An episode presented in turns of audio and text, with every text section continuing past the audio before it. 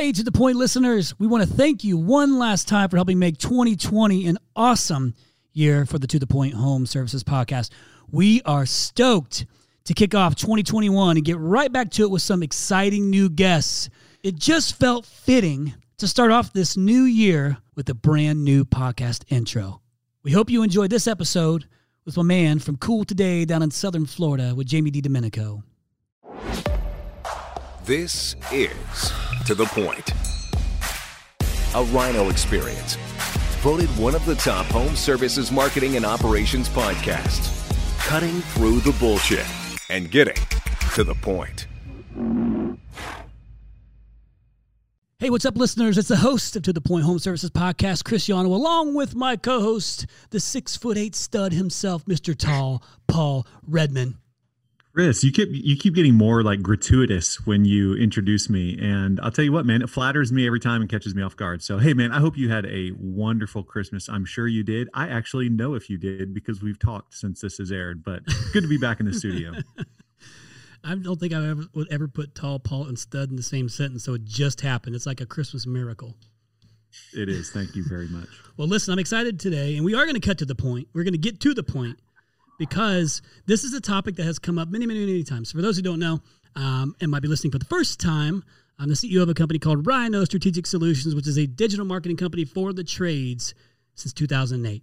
I've been in, in the trades trying to drive residential leads for home services companies for almost 13 years. Holy shit, that's a long time of working in the trades, and I had no interest in getting into it in the first place. And here I am 13 years later. I got sucked in, and now here I am. And, and the company's kind of like a teenager. Like we've made it through kind of the awkward years, and now we're like, you know, almost adults, I guess. I don't know. Yeah, started with me and my wife, and now here we are, 100 you know people later, and still crushing it you know, all over United States, Canada. Shout out to our Aussies that came on board. You know, I mean, it's pretty cool. It's been a fun ride, but it's because uh, you know we focused on the trades, and part of what Rhino was all about is giving back to uh, the trades as much as we possibly can, whether we do it or we don't. And and why we started this podcast is because we can't work with everybody. Like we hit a saturation point, and we can't work with everybody. So this was another way for us to give back, and it was to bring others on, um, you know, industry leaders who've been extremely successful, who are giving, who've been thoughtful, who are helpful, who run successful you know trades companies, and have them share kind of some of the things that they've done that made them successful. Um, and our guest today has certainly uh, done that. Um, I saw him. I mean, gosh, actually, Jamie, I think the first time you and I met officially was I was in, I can't remember if I was in Florida for like a carrier meeting, a dealer meeting down there speaking. I ran into um, I think is there like a uh, gosh what are those what are those big resorts? There's one that's in Nashville, but there's also one in Florida, or maybe it was in Nashville. Gaylord Palms. Gaylord, that's yep. what it was. Orlando. I don't remember what meeting I was there for because I've been to so many over the years, but I met you for the first time, and I think um, now you know Tim Crop, right? Yeah. So I'm pretty sure I was working with I was um, Tim Crop was a customer, Crop Metcalf, um, amazing mm-hmm. company, amazing guy, um, and I think somehow I feel like there was a connection there where he's like, "Hey, let Jamie know that you're working with with us," and I can't remember how that went down, but anyhow, you and I met then. Um, yeah. And they, yeah, I'm pretty sure it was at, the Gaylord. I'm sure it was, uh, it was. I think it was an ACCA event or something like that. That might have been it. About six, six, seven years ago that's that, that's probably actually about accurate. Well, anyhow, I knew of you well before that because of, of the success of the business and just mutual you know um, friends we've had in the industry, um, and I've always been you know super um, you know impressed um, by everything I've ever heard about you and how you ran your business, and it's been a successful path. And I'm excited for you to share some of it for maybe our listeners who have not heard of Jamie DiDomenico. But let me go ahead and give you a proper introduction. He's the president and CEO of Cool Today, which is down in Sarasota, Florida, Florida. Um, Paul, that's wow. You see where he got that name from now? I, I do. See? Yeah, yeah you like Please that? never do that again. You're Sorry, welcome. Kids. Well, welcome from Cool today, Mr. Jamie DiDomenico. Welcome, my friend. Thank you. Appreciate appreciate you inviting me. It's going to be a good time today, Jamie D. Are you ready? Yes. Wonderful. I can tell. He's ready. He's got his collar shirt on. He's looking good. I think that that's kind of your collar, man. Make sure that your tan just pop out that much more. Lime green. Looking good. Like all no collar, no dollar. On brand. That means business. On brand. Um, well, so today's episode, we don't normally give the name of the episode ahead of time, but this one is pretty straightforward. And I want you to listen and listen to me really, really good. How I grew my business 23 million with service agreements, memberships, whatever you want to call it. That was 23 million, right, Paul? 23 That's right. million. So um, that's actually possible. Now, it's not like you get that overnight, right? Like there's some things you got to do to get it done and there's some some consistent things that you have to do. There's things that you have to try that you may not be trying right now. You have to be willing to make changes in your business and implement them and give it a try. You know, and, and the purpose of having Jamie on today was to kind of share what his path was um, and how he turned that into such a great revenue generator for his business. So I want to get right into it. And uh, Jamie, number one, congrats, man, on such a successful journey. And uh, thank you. And obviously, um, kind of where you're at. I know where you're at today. and I don't want to spoil that, but um, in the part of the, the bigger family you've you, you've you gotten into, and I'm you know I'm friends with these guys. But I want to uh, our listeners to be able to take away how in the hell does somebody grow their business an extra 23 million or heck 10 million or whatever by utilizing maintenance agreements. So, but let's start here. Uh, let our listeners know kind of how you got into the trades in the first off because I always like to know how everybody get into it because it seems like a lot of people I, I've met that aren't or like whose family isn't in the business didn't even mean to get into the business and they ended up in it. That's how I ended up in this thing. But in regards to you, how did you get into trades? And then go ahead and, let everybody know where you're at like today. Okay, great. Well, you hit the nail on the head. Um, I had no family in the business, and it was a complete accident. So those two we have in common.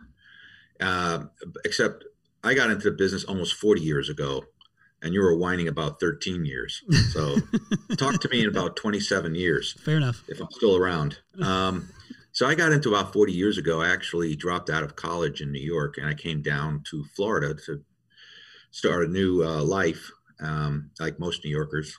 Um, and uh, I got a job working the night shift at a uh, heating, plumbing, air conditioning, and electrical contractor. They sold uh, service contracts, full home service contracts, labor, materials, everything, kind of like a warranty, home warranty. Mm-hmm. And uh, so I am probably, I don't know if I'm I'm, I'm probably the minority. I, I never turned a wrench. Um, uh, most of your um, guests have uh, started their own company and they worked in the field and they sold and all that stuff. Uh, I never turned a wrench. I went in. I went into uh, warehousing, then I went into accounting, then I went into operations, and so I've done just about every job that supports the field. That's why that. I respect the field so much. I love that. And uh, so I had an opportunity uh, to leave uh, Service America, that was the name of the company at right. the time, to join Blue Dot in 1998. Uh, and then um, some fellow uh, Service Americans uh, followed me, like Paul Kelly, uh, Ken Haynes, um, names that you recognize. Oh yeah. Mm-hmm. So we uh, we started Blue Dot, we grew it, and then um, the parent company went uh, belly under because of some bad investments. So they had to sell all those individual companies back. So when they sold those companies back, people like Ken and Paul and myself got an opportunity to buy right. some of the companies. And I bought a little company in Sarasota, Florida called N&M. And uh, my partner was uh, Ken Haynes, and I had another partner uh, named Tom Wells, who owns, um, who's part owner of Williams Comfort. That's right, Williams. Yep. So we're it all, all kind comes of, back. We're all kind of connected. It's a uh, it's a it's a little family. This this hundred billion dollar industry is a little family. Oh, it's wild.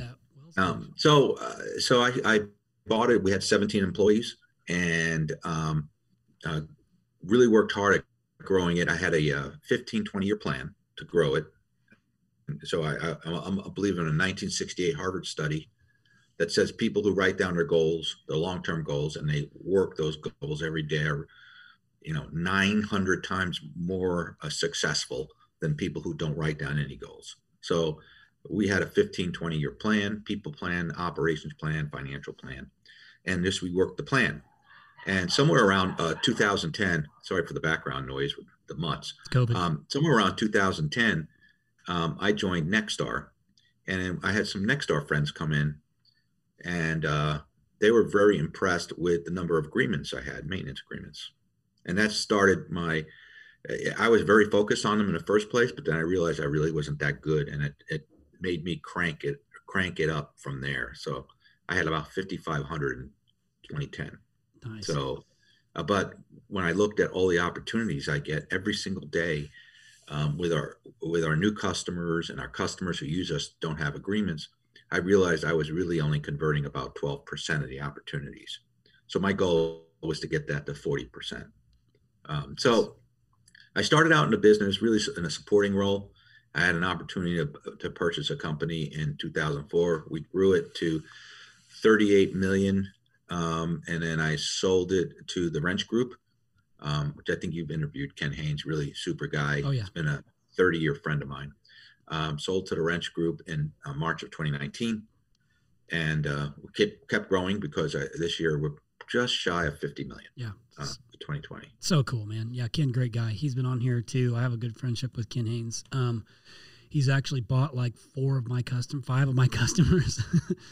Um, but just shows you the caliber that we're working with too, um, because Ken is a caliber guy. Um, and I and I thought that it was uh, when I heard that you guys had uh, you had sold. Um, what that really means is you just set yourself up for another big spurt in growth. I think because the support is amazing from Wrench Group. Um, and I love kind of some of the principles behind it all. Like I think remember Paul when Ken was on, he talked about he made like 50 millionaires or something like that. Like Right, that's a yeah. pretty cool legacy, I think, to have. Um, yeah, it- it- yeah. I think it was over 50 millionaires that weren't millionaires. it's something. Yeah, that's Forget what- about us owners that sold companies. exactly. Right. Talking about service managers Yeah. and the like. That's- and that's what makes that model. Uh, that, that's what make the model so cool. But the other thing is they're very focused on relationships, like I am. Mhm. And um, yeah, I know you uh, you introed the top of the line, 23 million.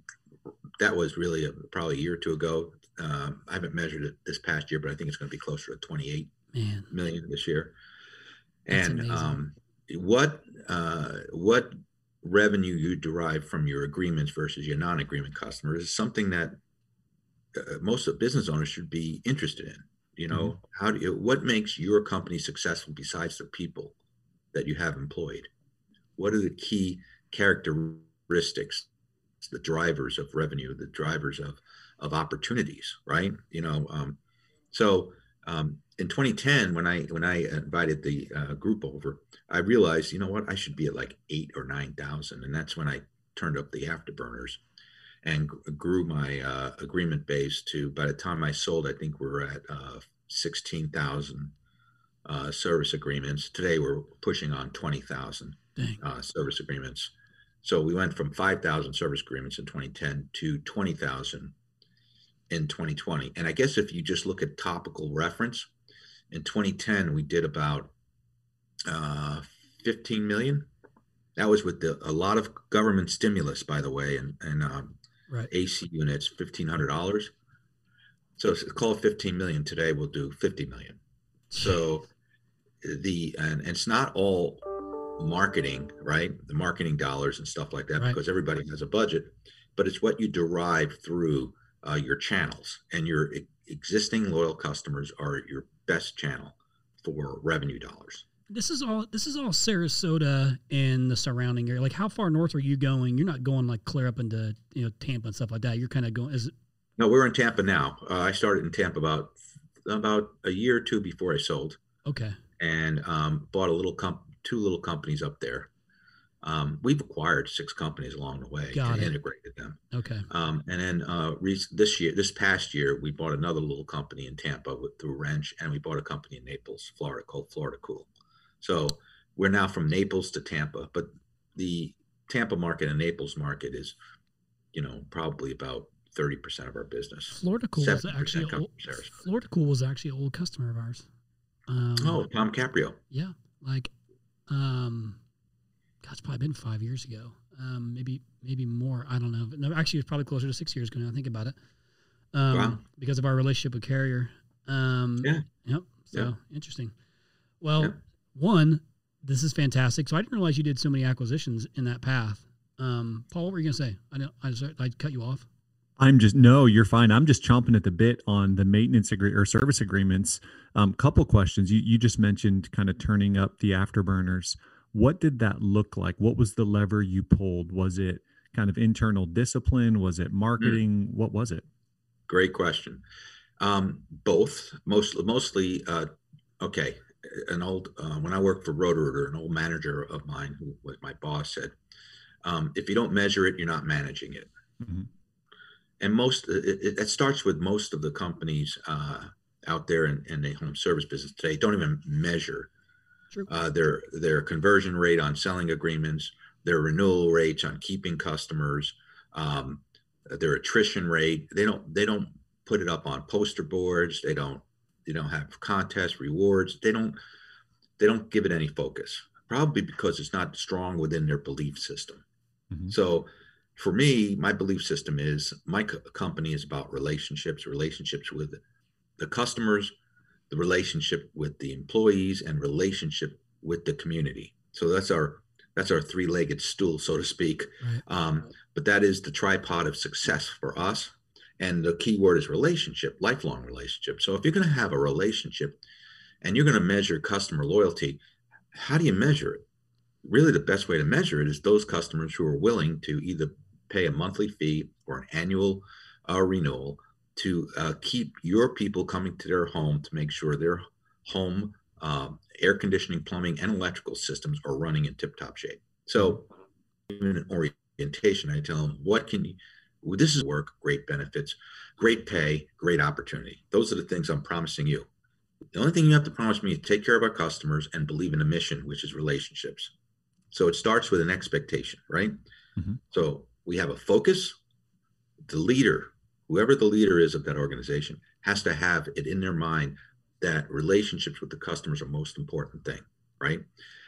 And so if you're going to do that, you have to make sure you're measuring your most important product, not by revenue, but just by the opportunity to get revenue, and that is maintenance agreements. So um, it starts at orientation and it starts uh, with uh, accountability, right? Because if I have a technician that goes into, uh, I don't know, let's say 500 new homes this year, right? And they sell about 30 agreements. And I have another technician that goes in 500 new homes and they sell 200 agreements. Which technician am I going to keep busy in the winter? The one that doesn't believe in it and still wants to get calls. I mean, right now here in Florida, we're 70 degrees. Very nice out, by the way. We're a little chilly last night, probably about 50. Um, but that's not air conditioning weather. And we still have over 100 calls on the board. Nice. And they're all our relationship customers, our maintenance agreement customers. So accountability counts, right? And then rewards and recognition, right? So, so sometimes com- some companies do certain aspects of it. They don't. They don't hit all the, the all the key points of performance, right? I mean, in high performing organizations, the key points of performance are tracking, recognition, accountability, and review, right? And if you if you're doing those things, you're going to have success. I mean, you I mean, you look at even just take some model sports teams like the the Patriots before this year, right? They certainly had those things, and they weren't like individually they weren't like super talents. Of course, we know Brady as a super talent, but they they were so good at, at just executing, right? And they used those principles. Is my light bothering you guys? No, no, you're fine. Um, before we move on, because there's so much to talk about here. Pardon me, Chris. I know I interrupted you. Um, can you break down the mechanics of a good maintenance plan, and mm-hmm. then maybe talk about how that's evolved over time? smartac.com, smartac.com. If you haven't heard of it, you better find out. If you haven't implemented it, you better check it out. You have to get started doing something. 2024 is going to be an absolute battlefield. What are you doing differently than your competitors? You need to make sure that your memberships are sticky. Smartac.com does that. Lifetime warranty, insurance savings, filter discounts, 24 7 monitoring that lets you know about problems before the homeowner might even know about the problem, live tech chat, service providers all of this with smartac.com. You gotta check it out now. Okay. I had the traditional maintenance plan everybody else had back uh, over 12 years ago, 10 years ago. And that was, you know, priority service, uh, discounts, um, um, a few other things that you throw in there, right? Um, 32 point checkup, you know, and I thought about that when we had this revelation in 2010. I said, what does the customer really get out of that? And what do they perceive that they get? What do the customers want? Well, they want you to keep their, their system running, right? Then they want to extend the useful life of the system. And then they want priority service, but they want it uh, specified in time frames.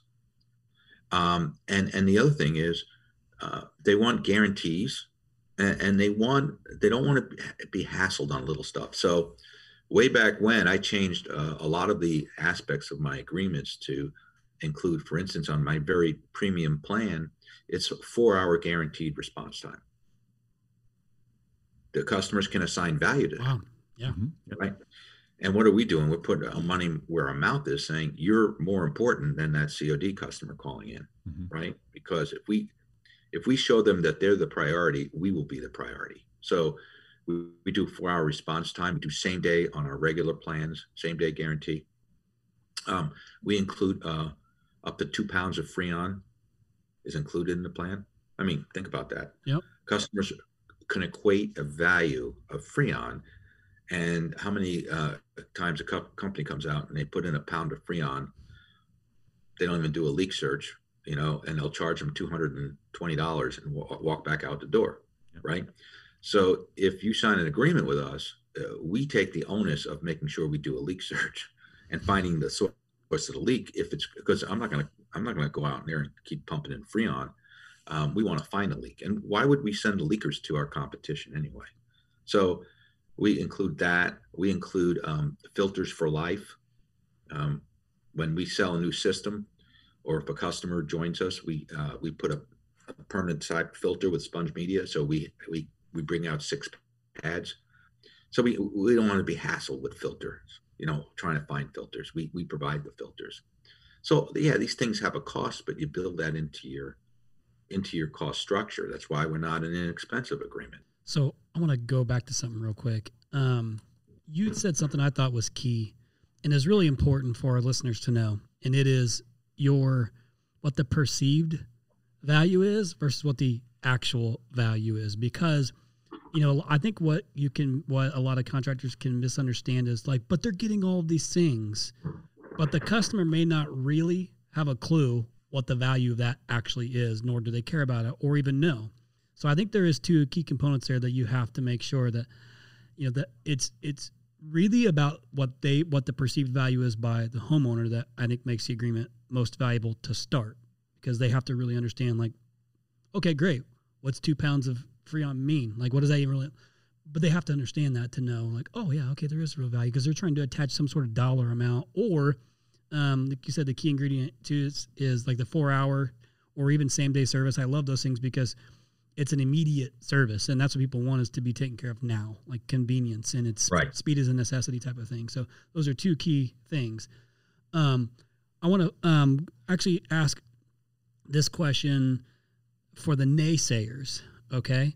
Because those who are like there's nothing that you're going to say jamie even though you've proven that they, there's so much success in utilizing these maintenance memberships or these maintenance agreements is there's other those that are like, nah, that doesn't work here, or nope, I know that, or nope, I tried that. What um, you know, what are some of these myths that people have come up with, or that they think you know that you know they, they would disagree with you know maintenance agreements are successful? Like, what are some things that you've heard that people are like, you know, what are those? You know, what I'm talking about. Like, what is the myth of you know service agreements?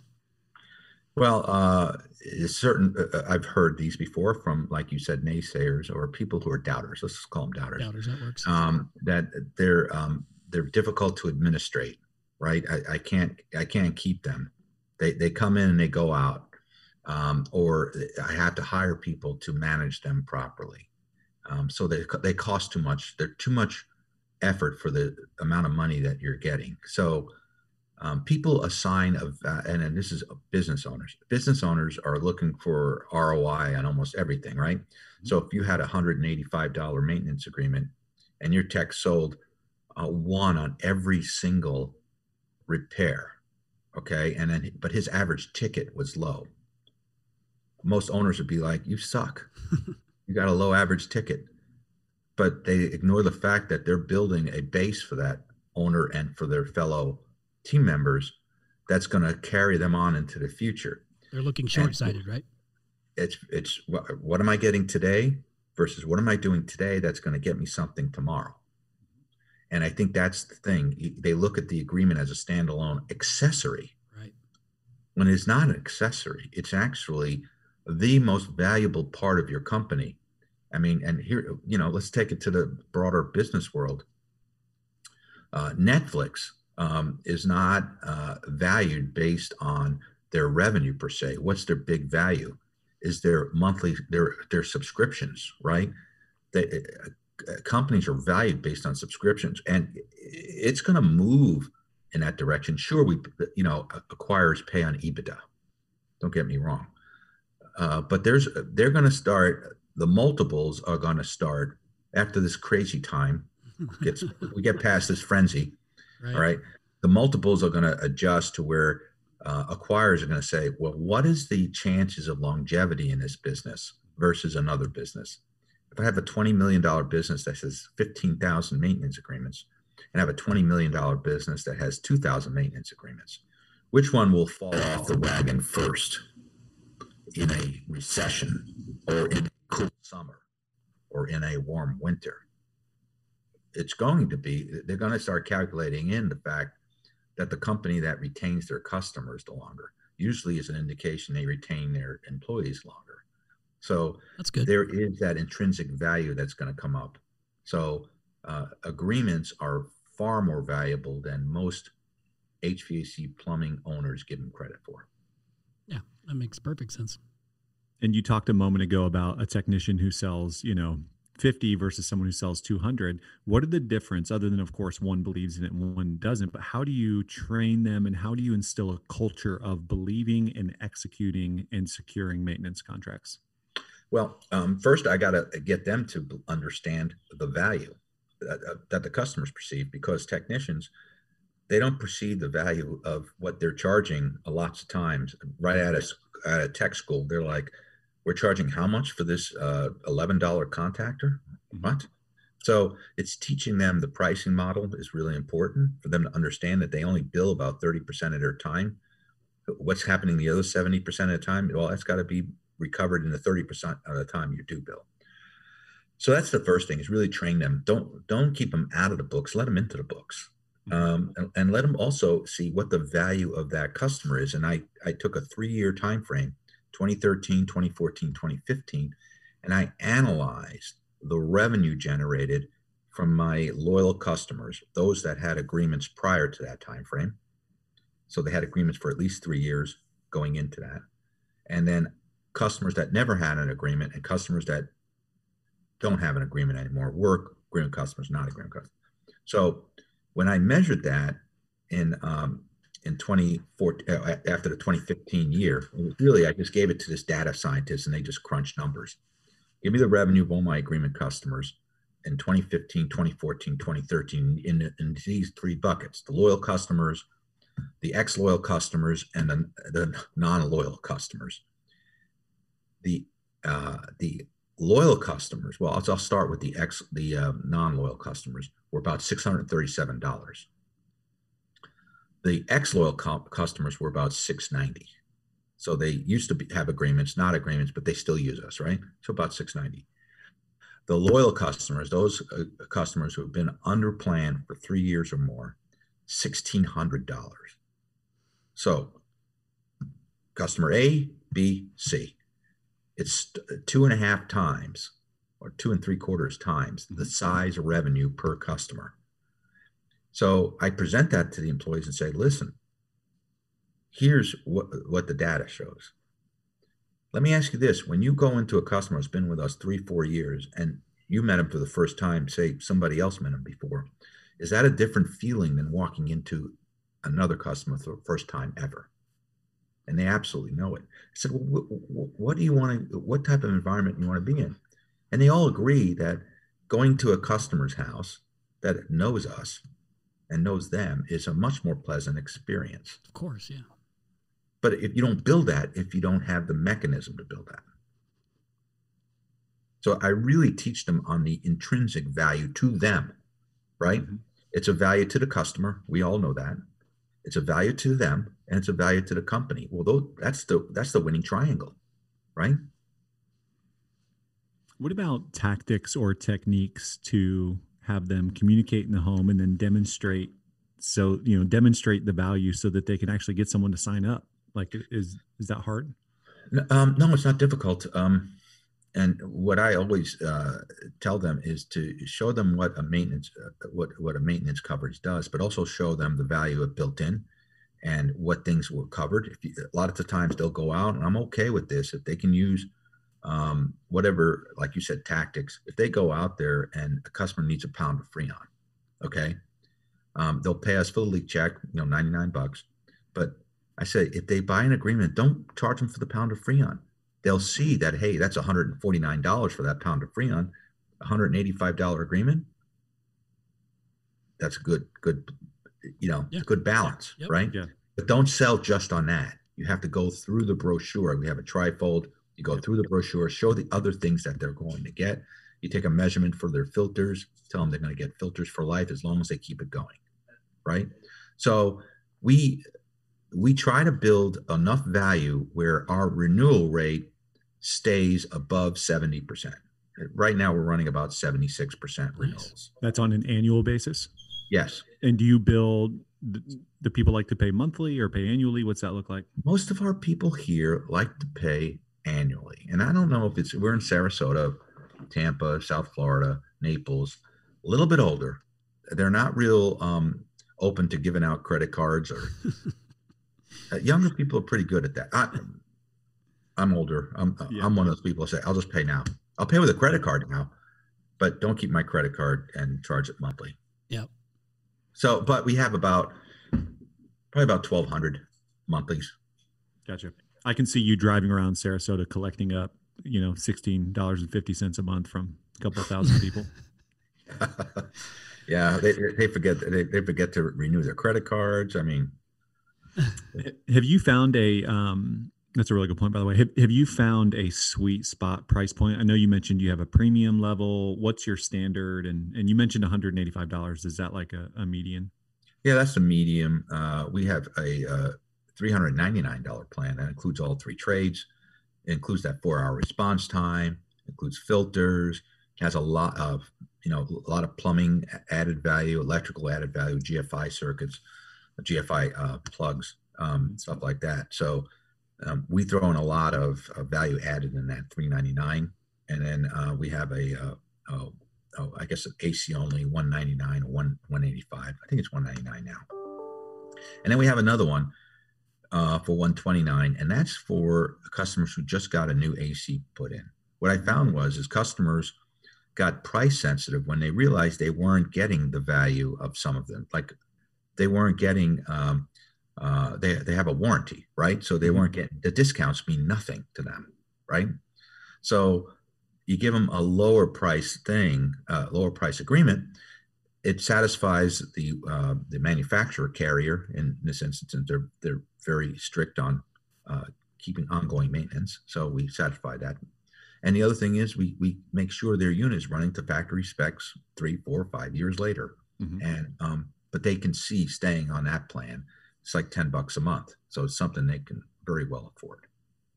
Got it. And have you had any experience with more creative ways of like bundling in the um, you know the labor warranties and you know I, I, know there's some leasing options out there. Anything going on in that space? We are looking at a leasing uh, partnership. We've been working on a leasing partnership for um, for equipment. And um, you know i think that's just another channel. I, I, think our our business is coming becoming more and more complex um, even from a marketing perspective with all different channels out there and, and trying to acquire cu- customers. It's not only channels of marketing, but it's channels of products. So leasing is something we definitely have started to delve into. Um, uh, the other things uh, we're looking at, and Florida has a lot of regulations, so I have to get special licensing for things like selling a five-year maintenance plan. Um, that that's something that I think I would like to start doing is multi-year uh, agreement sales. Um, so those are the things we're looking at from a from a new launching standpoint. We have to constantly innovate because you know things get stale after a while. So um, yeah, the 2021 is going to be some more innovations planned. Yeah, we had a um, we had a, a previous guest on um, Ian McKee and Tom Tao from Service First Finance, right, Paul? Mm-hmm. Financial, yep. Um, because of the because of this whole leasing topic that had come up, and um, it was real. I mean, I was super intrigued by that, and I'd never really even paid much attention to it in the last decade, honestly, um, with the exception of our Canada customers. But um, yeah, like it, it was certainly intriguing. Like I can see how it being an option could work. I mean, this industry, like you said, is getting more complex and hard, not only for you guys, but for us as well. Yeah. Um, which is why I'm so thankful. It's been 13 years of only focusing on the trade, so I only got to chase technology. Um, Right. But I completely agree. You constantly have to kind of try and do something more than the next guy, and that's not easy. But the interesting have- thing is for your listeners, this is something that is a, not a competitive issue. I, you know, people wonder why do you share so much about agreements? I said because they're my customers in the first place. Right. I've marketed for them. We know how much we spend to acquire them. What is it, three, four, five hundred dollars to get them through the door? Why shouldn't I try to w- find a way to lock them in? And if we prove ourselves, a, a maintenance visit after maintenance visit, it's and I've and it's proven once a customer's been on our agreement three years, you have to really chase them off. Whereas most of most of my peers will say it, they usually get that BBB complaint from that one time Right. customer, diagnostic only, with a quote that they didn't like, so they went on a BBB and just slammed them. Right? Um, these customers don't do that to us. Mhm. They give us the benefit of the doubt. And guess what? When they're unhappy, they're going to call us. They're not going to go away and write some bad review. So um, they actually go out of their way to write great reviews. Yeah. And if you look at if you look at our Google got, like- reviews, we're well over five thousand Yeah. uh, Google reviews with a four point nine eight rating just on air conditioning. Yeah, I think we got seventeen hundred on plumbing and like a eight hundred or nine hundred on um, electrical. Yeah, so you're, you're actually almost at the six thousand just on the HVAC side of things at a four point nine. Like I was looking that up. That I always believe that that tells the, the story beyond what you say or I say. Like that tells the story on what Yeah. the actual service is. yes, and I don't believe in big rewards for my employees. I think they got five bucks for a positive online review. Five bucks is five bucks. Five but- bucks, man. That's your job. Do you do you have any key measures or, or KPIs around percentage of revenue related to actual billing of maintenance agreements that you try to target? Not revenue from maintenance agreement clients, which I hear is the larger majority, but like just some some general KPIs around maintenance agreements, Got it. service Good. agreements. That's good. we really just focus on on the measurements of growth um, who's who's Mhm. selling them what what the conversion rate in the field i know ServiceTitan has got that in built into their system and they've had some trouble uh, perfecting it because it's looking at the wrong data points but i think they've gotten it nailed down so uh, we look for uh, 50% conversion rate for hvac agreements 30% for plumbing and 20% for electrical um, that's what so every time uh, a technician gets an opportunity uh, on HVAC, I expect them to convert them half the time. And if they're way below that, you know, it's an opportunity for coaching, training, adjusting beliefs, so on and so forth. Um, so the conversion rate is very important. Um, the numbers uh, sold for the month, the numbers not renewed for the month, overall growth, and then overall retention rate. If you do those, you know, four or five data points, you're really measuring uh, what you need to know. But most companies aren't even measuring three data points. So um, if you start measuring it, you could start learning uh, a lot about your, the habits of your company in regards to that. The, the thing that I am going to start measuring, and this is my 2021 initiative, is the average length of time my customers stay under agreement. So, for instance, if I have 20,000 good. agreements, I have uh, an average length of time of 3.8 years or 5.7 years, or um, and then look at the standard deviation to say, you know, half of them have had more than five years, right? So why is that important? Well, number one, that gives you uh, it gives you how good you're doing once you're there under agreement, right? You know, you're doing a great job. The the non-renewals you're getting, the 25% non-renewals, well, in Florida, some of it's moving away, usually to assisted living, some of it's passing away, uh, and and then the rest is probably we did not fulfill their expectations, right? But Mhm. if if I sold if there was an average um, uh, retention time, those customers only like less than a year or two, and they left us. I'm okay with that, right? Mm-hmm. What bothers me is the customers that have been with us more than five years and they're leaving us, mm-hmm. right? Because those are the ones that generate that that high average revenue rate. The ones that under under three years, you know, they're still getting to know us. So that's the, the, the next data point I'm going to build on. And and since joining Wrench, they're really good at that. They can they'll help me with that. I, I love that you um, and this is actually something that I don't believe a lot of people do. This is something that we do at Rhino as well. Um, I'm super grateful. Let me just say this first off that we have a extremely high retention rate. We don't have a lot of turnover of customers, but we're also not trying to work with everybody. Um, we spend a lot of time focusing on our small group of customers and helping them grow. They grow, we grow. That being said, there's certainly turnover. Like there's people that might have changed manufacturers, they get a different deal from manufacturer that it's not a partner of ours and they leave or whatever. Sell their business. That's happened a lot this year. um, but we like to do exit interviews on why are you leaving? Like what did we do wrong? And what you said was that you're tracking when people are becoming, you know, non-membership customers is you're you're it's equally as important to understand why people are leaving to know if there's a hole or a gap or something needs to be fixed. Like you mentioned, someone to assisted living because of the demographic of, of where you're at. Um, some people passing away or maybe leaving and going to comp- whatever it is. It's good to track that information and ask that question. It's easy to just be like, well, they left and let it go. But really, you need to put in that extra effort and start to find out why to stop the bleeding if there's bleeding. Um, because like it might be different for your demographic because of, because of them being older, but not everybody has that scenario. Some of it could just be like, hey, you didn't fulfill this. Um, they were unhappy. Right. So I right. love that. We got to find that. out what, what where we're falling short, and that's how you get better, right? Certainly. It's just it's it's fine tuning. You know, it's it's the fine tuning. You get into uh, you get into a fifty million dollar size revenue operation. One percent is meaningful. Mm-hmm. Very meaningful. Yep. Yeah. I believe the best of the best do that, and you don't have. It doesn't take. Uh, it, you don't have to have money to do that. To Correct. Do that process. Yeah, we we started that a long time ago when we were like two and a half million. So so no excuses. Correct.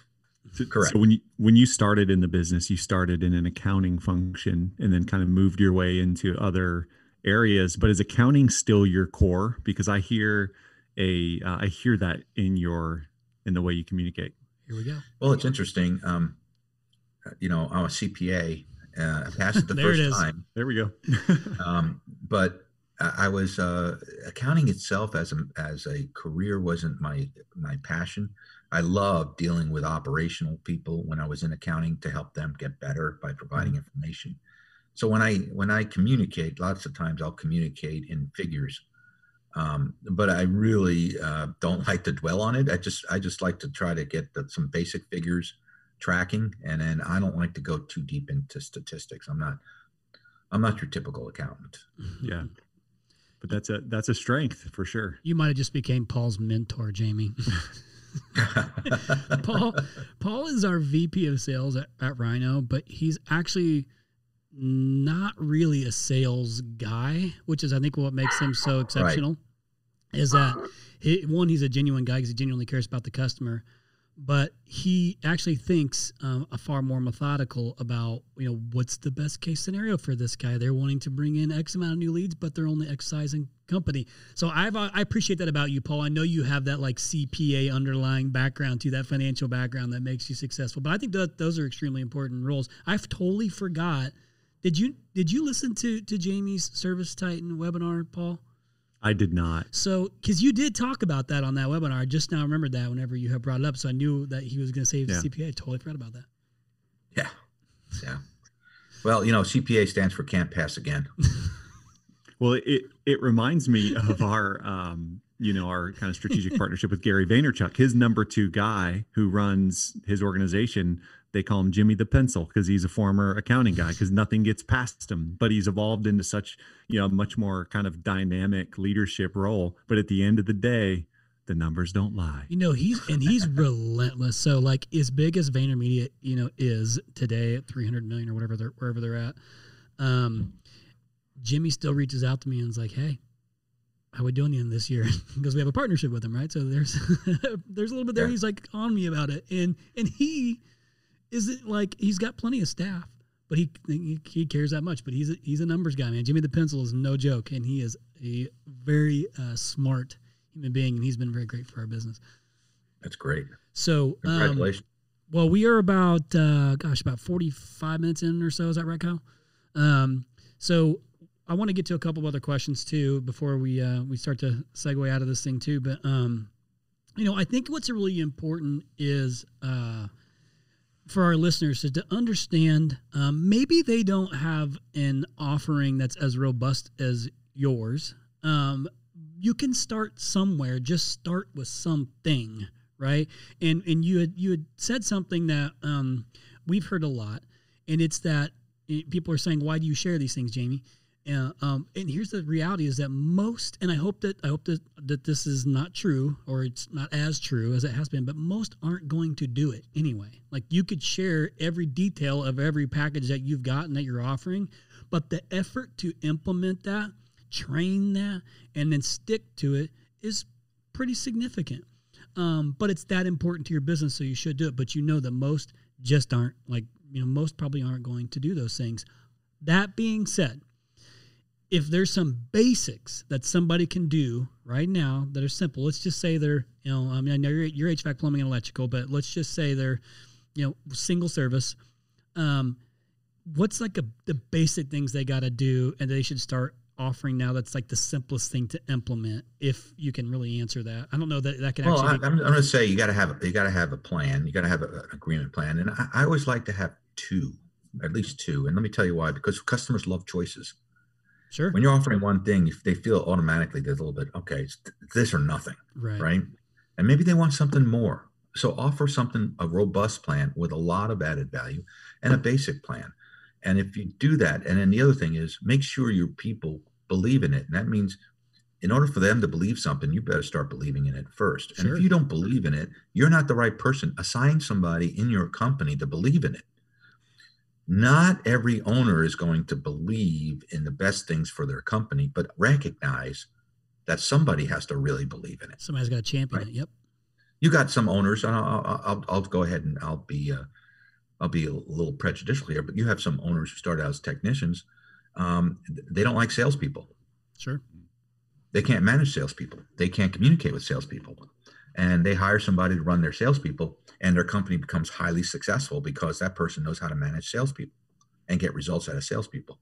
So if you want to grow your customer relationships, assign a chief customer relationship person. And that person, they're the advocate for the customer. They're going to tick off your managers sometimes, but they're going to make sure that they're that that five, 10 year customer uh, maintenance agreement holder is taken care of. And I like to compare my company, and I say this to my people, with American Express.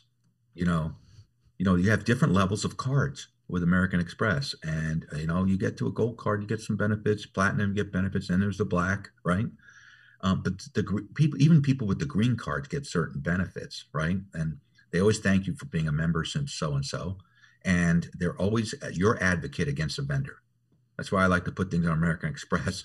I have less problems when somebody tries Same. to screw me, you know. and uh, so I like the fact that American Express really does hold the customer value relationship very high, and um, so you need to have uh, a focus on customer retention, and you can't just say. Uh, we do a great job retaining customers, but nobody can give me a number on what they retain. And if you're retaining 50 customers over the last 10 years, I don't think you're going anywhere. Everybody else is coming in and out. You may have those 50, but everybody else is coming out. So you have to have a philosophy of customer longevity and retention. And when you do that, you're there for when they need a new air conditioning unit. You're there when they need uh, a new duct system. You're there when they need a new water heater. You're there when they need a new panel change out. You just want to be there. You want to be the relationship when they have those needs. Yeah, I um I believe that it also has to like we hit on, I'm going to hit on this again that if you're a technician and you started your own business, which is a lot of you know companies who were techs that dropped off and did their own thing, um, Sure. not really entrepreneurs, maybe more you know they just trying to do the job and get it done, and there's no real plan in place. And and I'm not hating on that at all. So I'm just saying that I think that's a lot of um, my experiences have been companies that started that way. So they look for information just like this podcast to help themselves become better business owners. But you have to understand number one is perceived value by the customer. Like, because that's how you're going to have Mhm. to offer those up is that perceived value, not your knowledge as the technician or the owner, but the value to that homeowner is what matters more. Correct. So, perfect example. Let me give you a good example, Jaime, and you'll appreciate this because you guys have, you know, you guys have, you do so much different marketing. Is in our world, um, it's almost like NFL. I always say NFL, like, or I've heard NFL means not for long. Like, you know, you, like, I don't even want to talk about the Arizona Cardinals right now because they're letting me down so bad.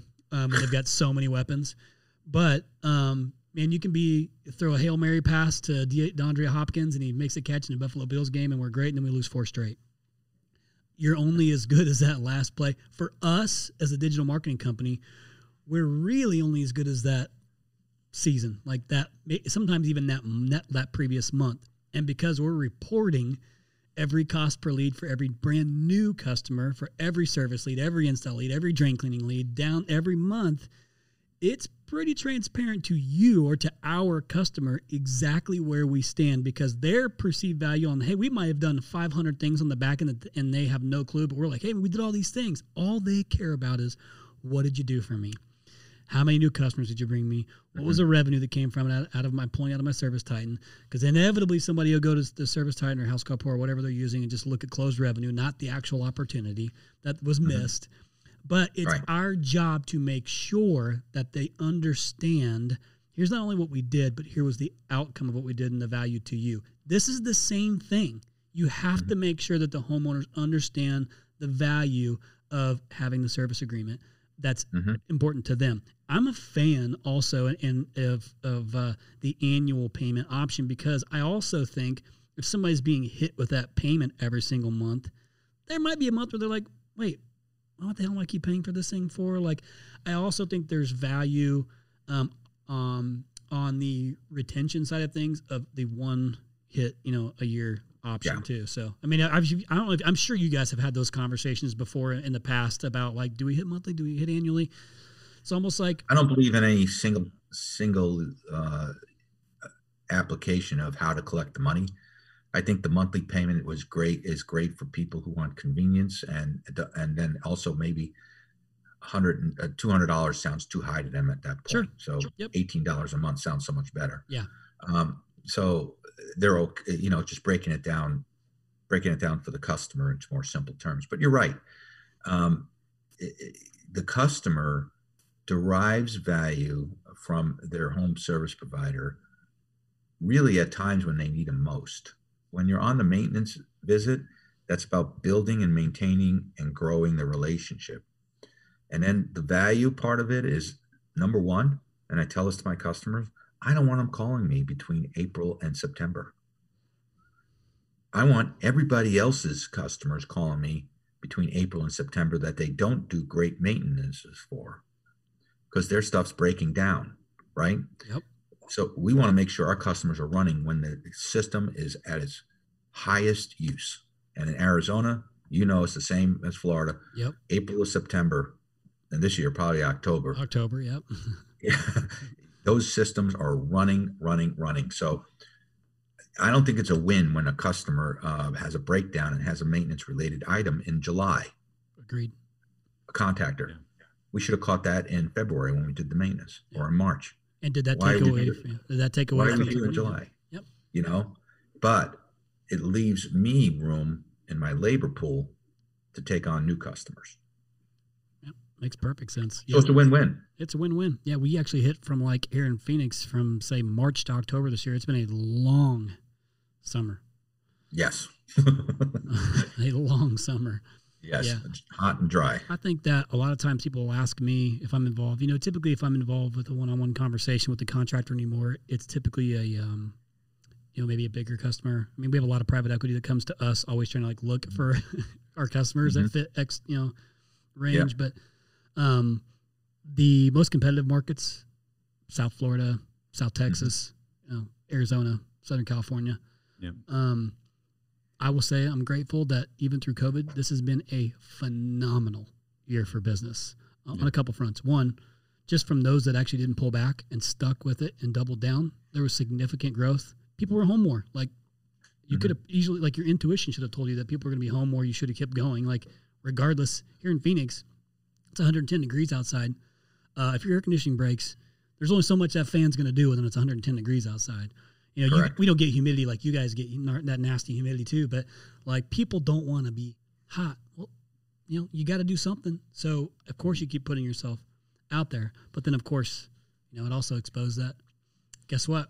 We're uh, pandemic proof. we're recession proof. We're pandemic proof. You know, like because heating and air conditioning is not going to go away. It's always going to be Right. a thing. Plumbing. Last thing you want to do is to be 110 degrees. You're plumbing and air conditioning. Go out and you got a hot stinky house. Like you gotta got you have to get a hatchback the plumbing guy in there. Oh, Yeah. I gotta ask you this question, Jaime. So I heard we we did a podcast. This is like completely left field, but it just made me think of it. Have you ever heard? Because you're in the plumbing business, so you I, if you don't say yes, Oh then I'm going to believe that this. Unbelievable. Yep, this is where it's going. So I heard uh, on a podcast with a was it was it with our with the PR agency Uh, yep, Heather Ripley PR. Shout out. Ripley PR um, that when I was asking them like the benefits of being you know using a PR agency regardless of size of company, she had told us that they were writing stories around a uh, around um, like thanks just after Thanksgiving that Friday. So you know you've got like Black Friday, you've got Small Business Saturday, you've got Cyber Monday. It was called Brown Friday for plumbers. Have you ever heard that term at all? Uh, yes, I have. So I never Uh, knew. We're very busy on thank the day after Thanksgiving. sure, okay, so that's a thing. It was a really a It's thing. a thing. Yes. Unbelievable. That was episode 47, by the way, uh, with Heather Ripley. So I, I had never heard that in my 13 years of working in the trades, ever have heard of that. I don't know if I would market that, but Well, but that's it- what yeah, I mean. it's That's what I mean. Like, why? Because it's, yeah, I don't know how you would market that. So when it came up, I was like, was it a joke? She didn't, didn't really seem like the joking type, but I was like, clearly that's got to be it. I mean, I took it as like, a, that's funny. Haha. I would never ever market that. like, how would you market that? Anyhow. yeah, exactly. it's just one of those things that it's like it's like uh, we'll have a lot of, of uh, heating air conditioning companies that are servicing like grow rooms and stuff for because there's so much legalized marijuana, but they don't want to ever market it. They just want to go and take care of the customers because it's really good business. Um, Yeah. This is kind of like that in the plumbing Good world. cash business. Yeah, right. Yep. Uninsured. Um, well, listen, I know that um, I know that you're super um, thoughtful and giving back and helping others, and I really appreciate that you're like that. I mean, like I, I always believe, you know, uh, and I say this often, you know, rising tide raises all ships, um, and I believe that. Um, you know, you've done a good job of helping others, and I appreciate you coming on here, and, and I and I'm super grateful that you spend the time with us um, and share the information and the knowledge and the things that you've used and learned. The hope is, if you're listening, if you're taking down, you know, notes or or um, you know, putting anything in your phone or you know, taking mental note, whatever it is, um, you got to actually do something with it. Yes. Um, if Yeah. not, you just wasted your time. Okay. And, and here's the thing: just by you, if you're listening right now, just by you taking action and doing something that Jaime just told you, who's clearly been successful with this, just by doing something, you just put yourself ahead of significantly more of your peers by actually doing something. Think about that. All you got to do is implement something that Jaime told you that that now puts you ahead of some of your competitors. Wouldn't you say it's a fact, Jaime? Yes. You, I, I couldn't have said it any better than that. Just do something. It's most of the time, if I'm talking to somebody and you know they call me and I give them some tips and I talk to them six months later, what have you done? I said, well, I haven't gotten to it. I've been too busy. Blah blah blah. Well, you know, you're never gonna if you never get to it, it'll never get done. You got to get something. You got to eat the elephant one bite at a time. That's right. So you start somewhere. Maybe it starts with just putting a plan to putting a plan together and and doing the print creative, right? Um, and my recommendation is, you know, if you're if you're a, co- a company with over 20 employees, you probably should have a marketing partner. Somebody do your marketing already because it's that critical um, to have somebody helping you with marketing, even when you're only like you know a couple million, two, three million dollars in size um, you guys could scale to any size. And um, help that helps you take your your mind off of chasing customers. They help you bring the customers in.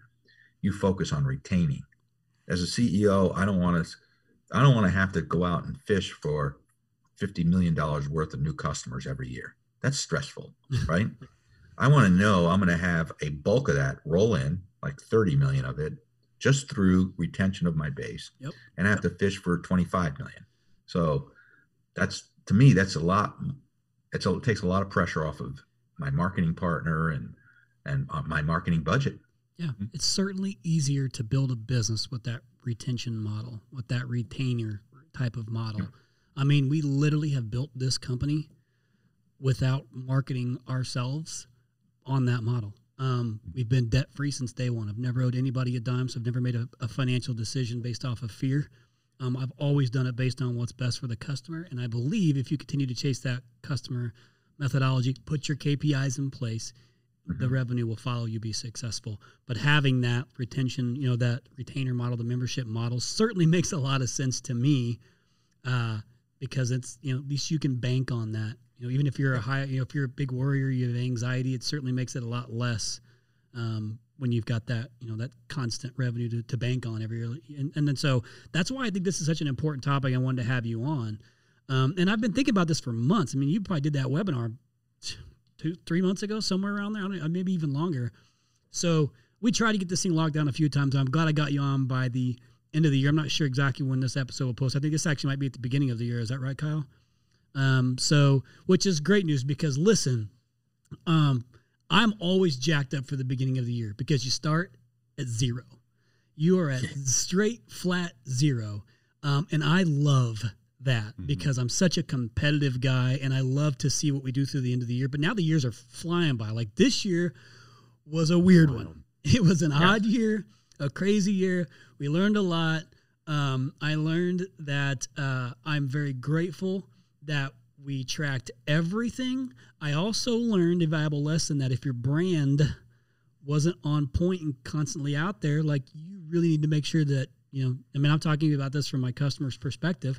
Um, you, if you weren't paying attention to cash flow, you are this year. You were after this year. Yeah. You know, um, we've seen a lot of customers that we were able to kind of uncover that for them, but making sure your brand is on point. That being said, this was a great year. I'm grateful that we uh, that we are a uh, pandemic-proof business, and so 2021. If you're listening right now, um, utilize this as your springboard if you haven't already to get it in gear. Right, you're right at the beginning of the year, like everything is new. All right, gloves off. It's time to bare knuckle whoop some ass of 2021 and start to implement things into your business. It's not too late. Jaime, I appreciate you so much. Hey, congratulations, man, on the partnership. I mean, the this you know now your new partnership really with Wrench Group and and the success you had getting there. Um, man, I have so much respect for you in the industry.